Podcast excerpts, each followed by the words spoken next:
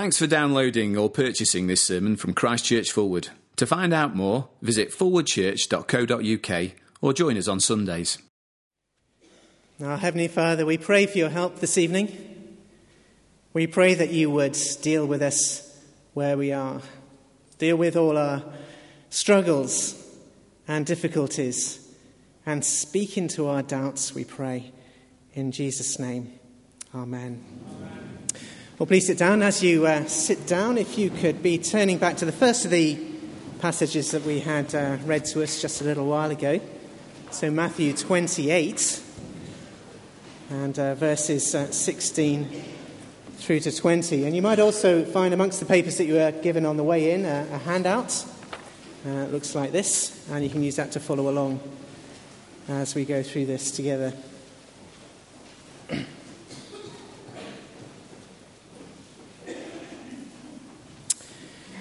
Now, we have a problem in our family. We have a problem getting our children to do things. Uh, these are things that we know that they'll enjoy when they get to it, uh, but they're very slow and reluctant to try them or to get out of the house. Even when we lived in Sydney for a few years, uh, this was still a problem. Uh, we were living about half an hour from some of the most exciting and beautiful beaches in the world, uh, but could we persuade our kids to get out of the house. They simply didn't believe us when we told them they would love it. You might even go as far to say that they doubted us. We virtually had to drag them to the beach, kicking and screaming. They always did love it when they got there, of course. That's my wife Catherine who feels this problem in our family most acutely because I'm definitely part of this big problem. It's very hard to get me to do anything at all, uh, especially on my day off, let alone do anything adventurous, where she, I'm sure, would uh, have us be rather like the Von Trapp family, climbing every mountain every weekend and singing while we do it. Uh, but I think if we're honest, uh, we, would probably ha- we probably would have to admit that we have a similar and more serious problem as a church family. Uh, we are a, a, church family. I think it's right to call us that. And there are many of us here this evening who are true disciples of Jesus Christ, uh, people who recognize Jesus for who he is and indeed love him. And yet, and yet, we struggle. We struggle to do what Jesus asks us to do. We struggle to be active in prayer and service and evangelism. Uh, there's, a, there's this gap that exists between what we profess to believe, what we say we know about the Lord Jesus, and what we practice. So I'm looking out now on uh, what, maybe 300 or so people. What could God do with 300 or more active disciples in the city of Sheffield? It could be amazing, couldn't it? It could be simply staggering. Uh, and if each one of us were to, to, to trace this problem of, of, our, of, our, reluctance to, to do things uh, back to its source, I suspect that what we would find there is doubt, a kind of lingering doubt. I know that's true for me. I doubt uh, the blessings of being a disciple of the Lord Jesus Christ. I doubt that God will provide for me if I make sacrifices. I doubt that God will protect me if I'm persecuted on account of my testimony to Jesus. So, what's to be done about this? Uh, what's to be done about all these uh, passive and lethargic disciples that we are? Well, what uh, lethargic Christians sometimes need is a, a good old fashioned rousing sermon. I can see that's what you're gagging for at the moment a rousing sermon. And what better sermon for, for you to hear than the most famous sermon ever preached? And what we know is that the Sermon on the Mount from Matthew's Gospel. And listening to the Sermon on the Mount is basically what we're going to be doing as a church family on Sunday evenings over the next three months, so we're going to have plenty of this. Nevertheless, as we embark upon this task, there is uh, difficulty, there is a problem. Many of you will have heard uh, the Sermon on the Mount preached before, perhaps many times, uh, as I have. But again, I think it's time for us to be honest here. We do need to be honest. Many times when we hear the Sermon on the Mount preached to us, it is not an encouraging experience. I think if we're honest, That is the truth of the situation. Sometimes this sermon, this wonderful sermon, just seems to be too difficult, too confusing. It seems to be setting up an unscalable moral mountain for us to climb. We simply we read it and we simply cannot believe that it's possible to do what Jesus seems to expect us to do. That seems to be the difficulty as we read the Sermon on the Mount. Now, once again, I imagine it's the, it's the problem of doubt that's holding us back from putting it all into action. And these struggles to understand the sermon, that they almost certainly stem from ripping it out of its context in Matthew's Gospel. So, what we're going to do in this session and throughout the coming term is to, to see where this sermon sits in the big sweep of Matthew's account. More than that, we need to go, in fact, right to the end of Matthew's story. We need to go right to the end of the Gospel. So, the final few verses, in fact, which are often called uh, the Great Commission, and those are the verses that you have in front of you. You see, like a good detective story or a thriller, um, Matthew doesn't give us the key to understanding the mystery of Jesus' teaching till right at the very end of the story. Now, it's bad practice, I know, to read the end of a book first. I'm often telling off my mother about it because uh, she does it all the time. But it's what we're going to do tonight. And what I hope we're going to see as we look at these verses together is that uh, these verses directly address the problem that, that we're struggling with, the problem that stops us from hearing the Sermon on the Mount properly, the problem of doubt and I hope that we're going to see that what Matthew wants to happen as we read uh, these few verses is for us as disciples, disciples who doubt, to be transformed. To be transformed into disciples who make disciples, eager to learn how to do that from our teacher Jesus. And it's once we've got to that stage that we can go back and listen to the Sermon on the Mount. I'm just going to split, split that sentence I just read to you into four and tackle each part in sequence. So it's going to go like this uh, Part one, disciples who doubt. Secondly, transformed by the finished work of Jesus. Thirdly, into disciples who make disciples. And then fourthly, eager to learn how to do that from our teacher, Jesus.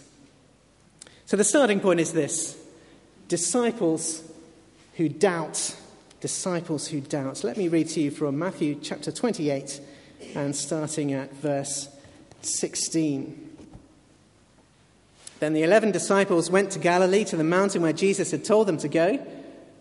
And uh, when they saw him, they worshipped him. But some doubted. I guess the first thing to notice here is that these are, these are people who know Jesus and they know who he is. Uh, Matthew says that when they saw him, they, they recognized him and indeed worshipped him. That is, they expressed in an, an attitude or gesture a complete dependence or submission to him as a, a divine figure. That's what that word worship means. Quite possibly by falling down and prostrating themselves before him, they absolutely recognized who he was. And yet, some doubted. Now, are these doubting people uh, different to those who are worshipping? Uh, some people, when they're, some preachers, when they're trying to, to, to, preach these verses from the Great Commission, try to say that, that there must be some other people there who are doubting while the, the 11 are, are worshipping. But that's really not how it reads here, is it? Matthew doesn't mention anyone else here. He just says the 11 came and worshipped, and some doubted. Or you could even translate it like this. This would be equally valid, I think. When they saw him, they worshipped, but they doubted. As simple as that. They worshipped, but they doubted. In other words, perhaps they all doubted. But certainly we may say at least some of those worshipping disciples doubted. It does at first seem a very odd combination, doesn't it? Worship and doubt. And yet, what a brilliantly accurate description of real life discipleship. This is what it's like being a disciple of Jesus, isn't it, in the real world, isn't it? As one writer puts it, this is the pattern of discipleship to the, to the end of the age. Believers caught between adoration on the one hand and doubt on the other. And it has been so, we're reminded in Matthew's Gospel, right from the beginning. This problem of doubt has been plaguing the disciples uh, throughout the Gospel so far. Uh, Jesus has used that word doubt and he's connected it with uh, another, another, little term he likes to use, little faith. And uh, this doubt and little faith has stopped the disciples from being what they should be.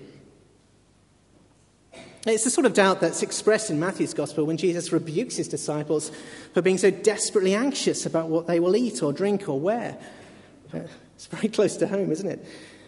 It's what African Christians find so puzzling about Western Christian, the effort we put into shoring up Uh, our future with savings and pensions and insurance, and the desperate worry that we go through when our, when our money dries up, but still, of course, leaves us many, many times richer than they are. It's that sort of doubt. It's the sort of doubt that it's, that's expressed in Matthew's Gospel when their disciples' lives are put under threat. So, in a storm on the lake, Jesus says to them, You of little faith, why are you so afraid? Later on, Jesus rebukes Peter, also on a lake, and says, You of little faith, why did you doubt? It's the sort of doubt that leads the disciples to flee when Jesus is arrested and leads Peter to deny him when he's put under pressure. It's also, of course, very close to home, isn't it? It's the sort of doubt that makes us today slow to talk openly about Jesus, fearful of the consequences. And this is the sort of doubt that has, Jesus is linked with the disciples' misunderstanding. Their little faith keeps them from seeing the big picture. They just muddle around, dim wittedly, obsessing over the trivialities of life. And again, it's very close to home, isn't it? That is much like us.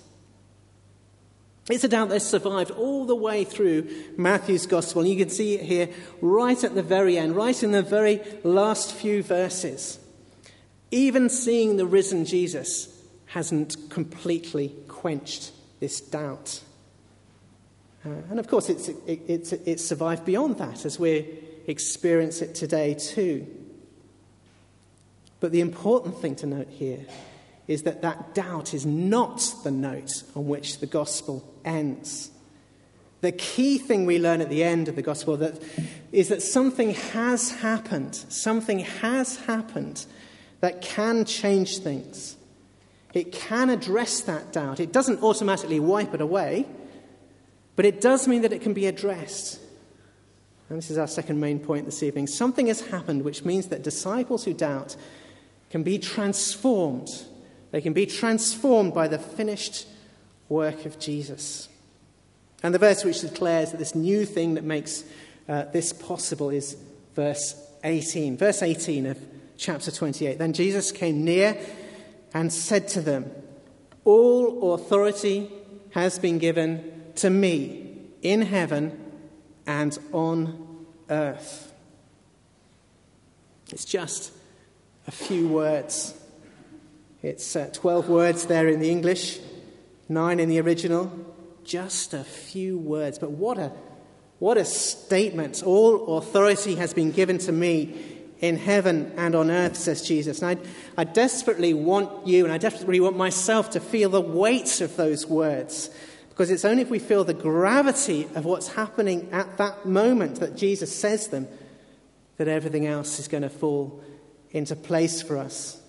You see, this is the completion of something that has been building and building over Matthew's gospel.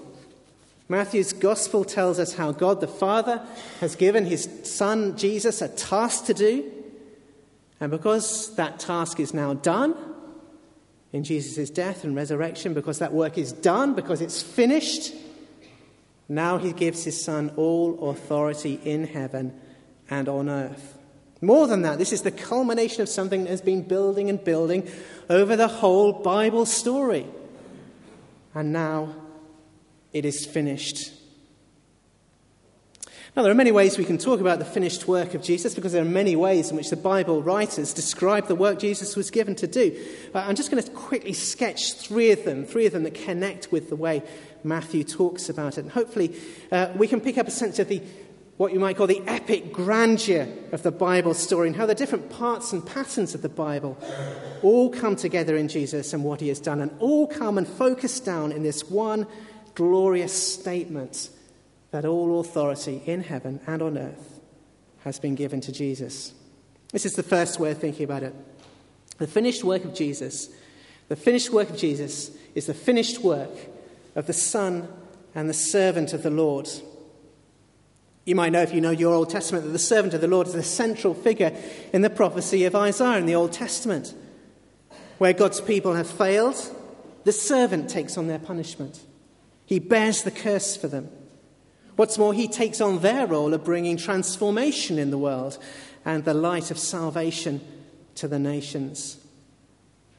Now, Matthew in his gospel has insisted that Jesus has taken on that role. He's taken on the work of Isaiah's servant. At his own baptism, he accepted it from his Father. In his death on the cross, he bore the judgment and curse for many, bringing the forgiveness of their sins. That work is now completed, it is finished.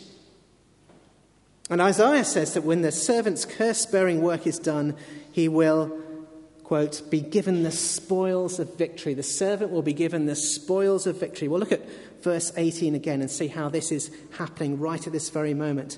Then Jesus said to them, All authority has been given to me in heaven and on earth.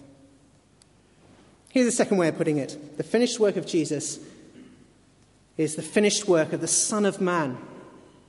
Prophet Daniel now. The prophet Daniel had a vision recorded for us in Daniel chapter 7. The cosmos turned upside down, broken apart, the earth in conflict with heaven. And on earth, tyrants trample God's people like grotesques, beasts trampling on people.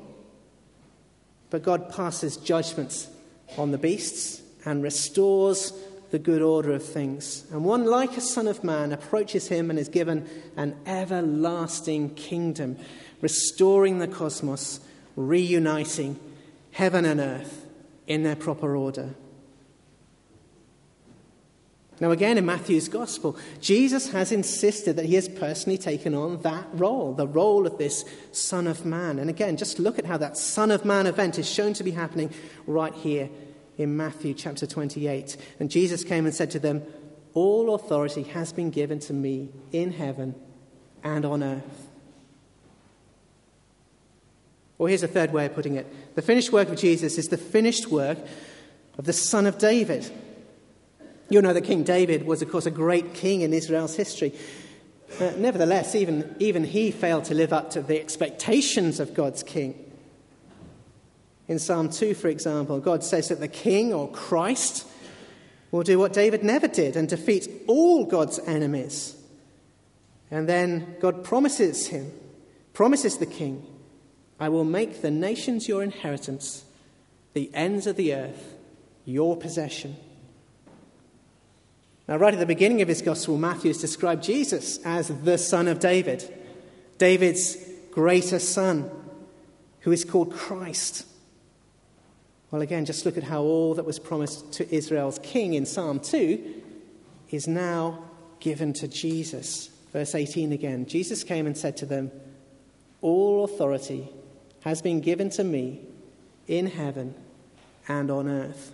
This declaration of Jesus, meaning that the work given to him by his Father is finished, should be, is enough to deal with doubt. If only we would feel its gravity. The finished work of Jesus means that the sin which has held God's people back for centuries and which threatens to hold us back too has been dealt with once and for all through Jesus' death on the cross. The finished work of Jesus means that the hope of life and blessing promised by God to those who trust Him is now guaranteed by Jesus' resurrection. In Jesus' resurrection, the promise is made visibly credible. The finished work of Jesus means that now we see that Jesus has already basically won the conflict with God's enemies. Ultimately, there's no one left to fear except God Himself. The heavens and the earth are Jesus' domain. All authority has been given to me in heaven and on earth. All of which means, all of which means that disciples who doubt can be released to serve. In May 1738, uh, Charles Wesley began reading Martin Luther's commentary on Galatians uh, while he was ill. And that was a useful time for him. Uh, as he heard afresh the grace of God poured out through Christ Jesus. uh, he wrote in his diary that he felt the Spirit of God striving with his spirit uh, till, quote, by degrees he chased away the darkness of my unbelief, dealt with my doubt. I found myself convinced. I now found myself at peace with God and rejoiced in hope of loving Christ. A few days later, his brother John was at a meeting at, at Aldersgate Street in London when he heard the same wonderful news uh, from a reading of Luther's uh, preface to, to, to the book of Romans. And he went home and wrote the now famous line I felt my heart strangely warmed. Charles and John Wesley were two men who saw and understood the finished work of Jesus so clearly that it revolutionized their ministry. It addressed the kind of doubts that had been holding them back in Christian love and service. It didn't, as it happens, this is important to remember, remove their doubt completely. Uh, and John Wesley, especially, uh, continued to struggle with doubt until his dying breath. But it did enough. It removed the obstacle of doubt enough for God to nonetheless use both of them as extraordinary instruments in the world, extraordinary instruments in his transforming work in the world. And that, I guess, is what we're aiming for as I put it on the handout. We're aiming for an understanding of what it means to, to be a, a, disciple, what it truly means to be a disciple of Jesus. A true disciple of Jesus has been drawn into the finished work of Jesus. A true disciple of, of Jesus has been served by the servant, the work of the servant of the Lord.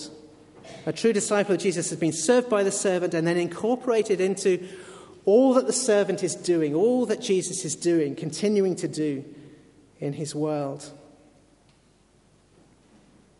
Now, of course, that does raise the question, doesn't it? What is this thing that Jesus is still doing in the world? We talked about the finished work of Jesus, but what's the unfinished work of Jesus? Now, it's interesting here to note that Matthew also describes uh, Jesus at the beginning of the gospel as the son of Abraham. Uh, you may well know that God promised Abraham that he would bless the whole world. It's a, one of the foundational promises of the Bible. Well, that is the unfinished work which Jesus' disciples are drawn to participate in. And you can see that uh, the way that Jesus himself describes that work here, and this is our third main point this evening. Matthew wants, his, wants disciples who doubt to be transformed, to be transformed into disciples who make disciples. Verse 19, Jesus says this Go, therefore and make disciples of all nations, baptizing them in the name of the Father and of the Son and of the Holy Spirit, teaching them to observe everything I've commanded you. In other words, what Jesus has done allows him to incorporate the disciples into a task which God's people have failed at in the past. They failed at lamentably in the past. This task of taking the light of salvation out into the world. It's a task that uh, Jesus himself, so far, he's the only one who's been involved in it. So far, only Jesus has made people his disciples. But now something has changed. Now he commissions the eleven, his disciples, to join him in that task, this task of making disciples of all the nations. Just last week, uh, I was away with the, the, rest of the staff team uh, talking about this very task. And uh, we've been thinking through all the different things we do as a church family and trying to make sure that it is focused on this task us being disciples, making disciples. We want to strip away everything that's not focused on this task. So you're very likely to hear much more about this idea of disciples, making disciples in the coming months. But what does it mean? Well, you can see that the making disciples here has two parts to it. So, verse 19, baptizing people, and then verse 20, teaching them. Now, the first of those might surprise you, and I think that this is the part which uh, puzzles, puzzles most people when they read uh, the Great Commission. Why is Jesus talking about baptism? Uh, well, let me see if I can explain that explain this? Well, it's, very helpful, I think, here to remember Jesus' own ba- baptism in Matthew's Gospel. Matthew's described this right at the beginning of his accounts. And uh, he's described how, as Jesus was baptized, he was publicly taking on the work that we've been talking about, the, the work his Father was giving him as servant of the Lord. Like the Spirit, if you remember, descended like a dove, uh, showing that Jesus was divinely equipped for the task he was given. And his Father declared that he was well pleased with his beloved Son. And so we've got a pattern there, haven't we? A Father, Son, and Spirit working together as Jesus takes on this work at the beginning of the gospel. And perhaps not surprisingly, the baptism of Jesus' disciples is to have the same kind of pattern to it. That's because they're becoming a part of the continuation of Jesus' work as the servant of the Lord, taking light to the nations. Uh, they are served by him, but then they are incorporated into him, drawn into his ongoing work of bringing light to the nations. They're brought into all of this, as we've been seeing, through Jesus the Son. Through Jesus the Son, they come to call God Father. And then, just like Jesus in his earthly ministry, they're equipped by the Spirit by, for the task that they've been given to do. So it's the same again, isn't it? Father, Son, and Spirit working together. But this time, it's slightly different. They're working together with us. As Jesus promises them at the end of verse 20 Surely I am with you in this task to the very end of the age. So, making disciples means baptizing people, incorporating them into God's family, into the family business of taking the light of salvation to the nations. Uh, and then, verse 20, it means teaching them. And it's the teaching here that's what, what makes this a continuous growing cycle, a cycle which spreads the light of salvation to the corners of the earth. I can, hope you can see how that works. So these, these 11 disciples, they're given the task of making disciples. That's verse 19, uh, which of course includes teaching them what they've been commanded by Jesus. That's verse 20. But of course, what they've been commanded by Jesus culminates in this command, verse 19, to make disciples. Uh, so that group of disciples then make further disciples, and so it goes on to the end of the age, spreading the light of salvation to the ends of the earth. But look at verse 20 again. Jesus says this teaching them to observe everything I have commanded you. Everything. Now, you know that there's teaching from Jesus spread right across Matthew's gospel. Uh, but Matthew's gospel is distinctive for having five really substantial sections of teaching from Jesus spread through his account. And the first of those, the very first of those, is, you guessed it, the Sermon on the Mount. Matthew wants disciples who doubt, transformed into disciples who make disciples, and finally, disciples who are eager to learn how to do that from their teacher Jesus, eager to learn how to do that from their teacher Jesus, beginning with the Sermon on the Mount. And at last, we can turn back to Matthew chapter 5. Matthew chapter 5, beginning at verse 1. You'll find that on page 968.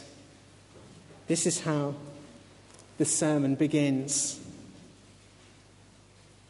Now, when Jesus saw the crowds, he went up on a mountainside and sat down his disciples came to him and he began to teach them. And now I think we can approach this sermon from a very different perspective. When Jesus saw the crowds, he was seeing people who are not yet disciples, people who need to be made into disciples. And he went up onto a mountainside so that everyone could hear him and he sat down to teach. And what I hope, I'm hoping we're going to see in the coming weeks, in the coming months, is that what he teaches the disciples in the hearing of the crowd is the foundations of what they need to know and do in order to make disciples of people like the people in the crowd that are around them. But to do that not just for crowds like this one, but to do that all over the world, in all the nations. In other words, what Jesus is doing in the Sermon on the Mount is teaching his disciples the foundations of mission.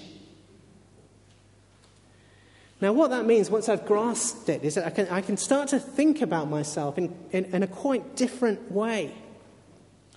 And I can look at all, all these faces in front of me and uh, think about you in quite a, a different way. We can think about ourselves as missionary kids. Missionary kids are sometimes thought of as a, slightly quirky, special kind of Christian. The children of parents involved in cross cultural mission of some sort, overseas mission perhaps. But I have news for you. According to Matthew, we are all missionary kids.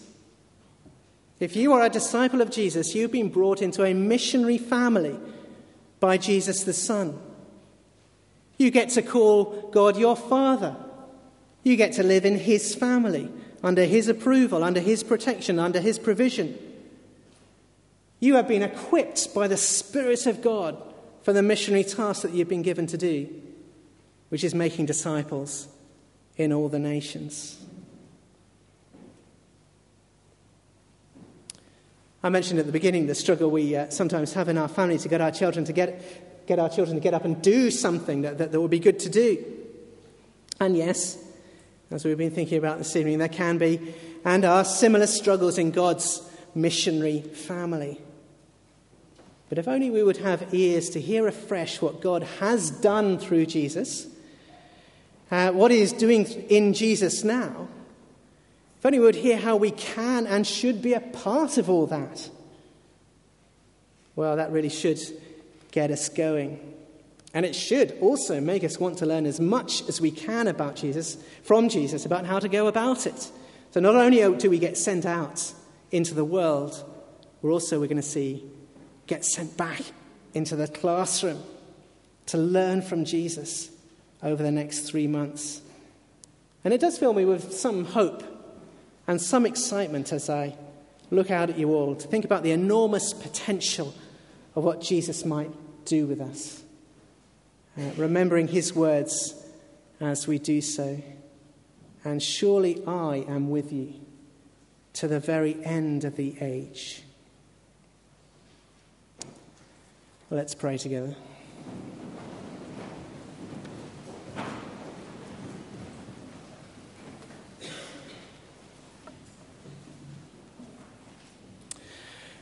Our Heavenly Father, we want to come before you now and uh, confess before you uh, that we are held back by doubt.